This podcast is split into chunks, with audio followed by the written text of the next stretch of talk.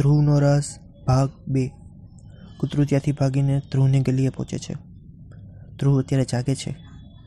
તે બારીએ ઊભો ઊભો દુકાન તરફ જુએ છે. તે કૂતરું ત્યાંથી પસાર થાય છે.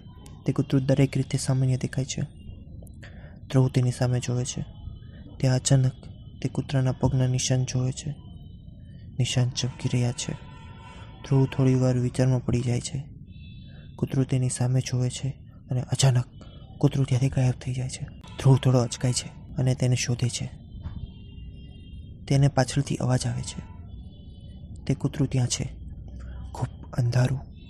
એની બે ચમકતી આંખો જોઈ ધ્રુવ ડરવા લાગે છે. તે કૂતરું તેના પર તરાપ મારે છે. પણ હવામાં અચાનક અટકી જાય છે. ધ્રુવને કાંઈ સમજાતું નથી. ધ્રુવ તે કૂતરા પાસે જાય છે અને તેને અડીને બોલે છે, આ કોઈ સામાન્ય કૂતરો ન હોઈ શકે. નક્કી. તેનો સ્વચ્છરૂપ કંઈ બીજો જ છે. આટલું બોલતા તે કૂતરામાંથી એક લીલા રંગનો પ્રકાશ બહાર આવે છે અને એ ફરી મૂર્તિમાં ફેરવાય છે. અને તે મૂર્તિ નીચે પડીને ચૂર થઈ જાય છે. ધ્રુવ પ્રકાશને જોવે છે. ત્યાં એ પ્રકાશ તેની આંખમાં જાય છે અને અચાનક ચારે બાજુ અંધકાર છવાઈ જાય છે. અને કોઈ ભારે અવાજમાં બોલે છે, તું કોણ છે મને નથી ખબર. પણ તું ક્યાં છે તે મને ખબર છે. હું અવિનાશ છું. તું અંત નહીં મારી જીતની શરૂઆત છે. આજથી તારી આત્મા પર મારો કબજો રહેશે અને અચાનક બધું ફરી સામાન્ય થાય છે. ધ્રુવ ઊભો થાય છે.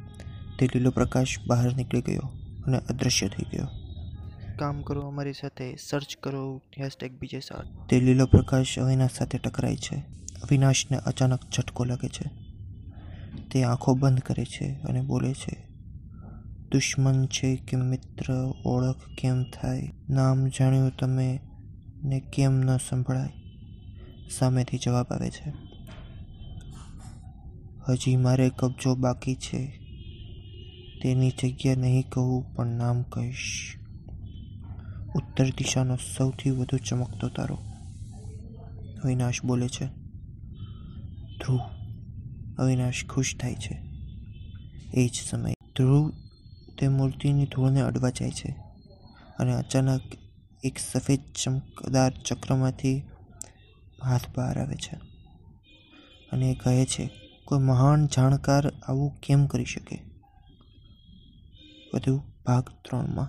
સબસ્ક્રાઈબ કરો અમારી યુટ્યુબ ચેનલને અને આ વાર્તા પોડકાસ્ટ તરીકે પણ ઉપલબ્ધ છે.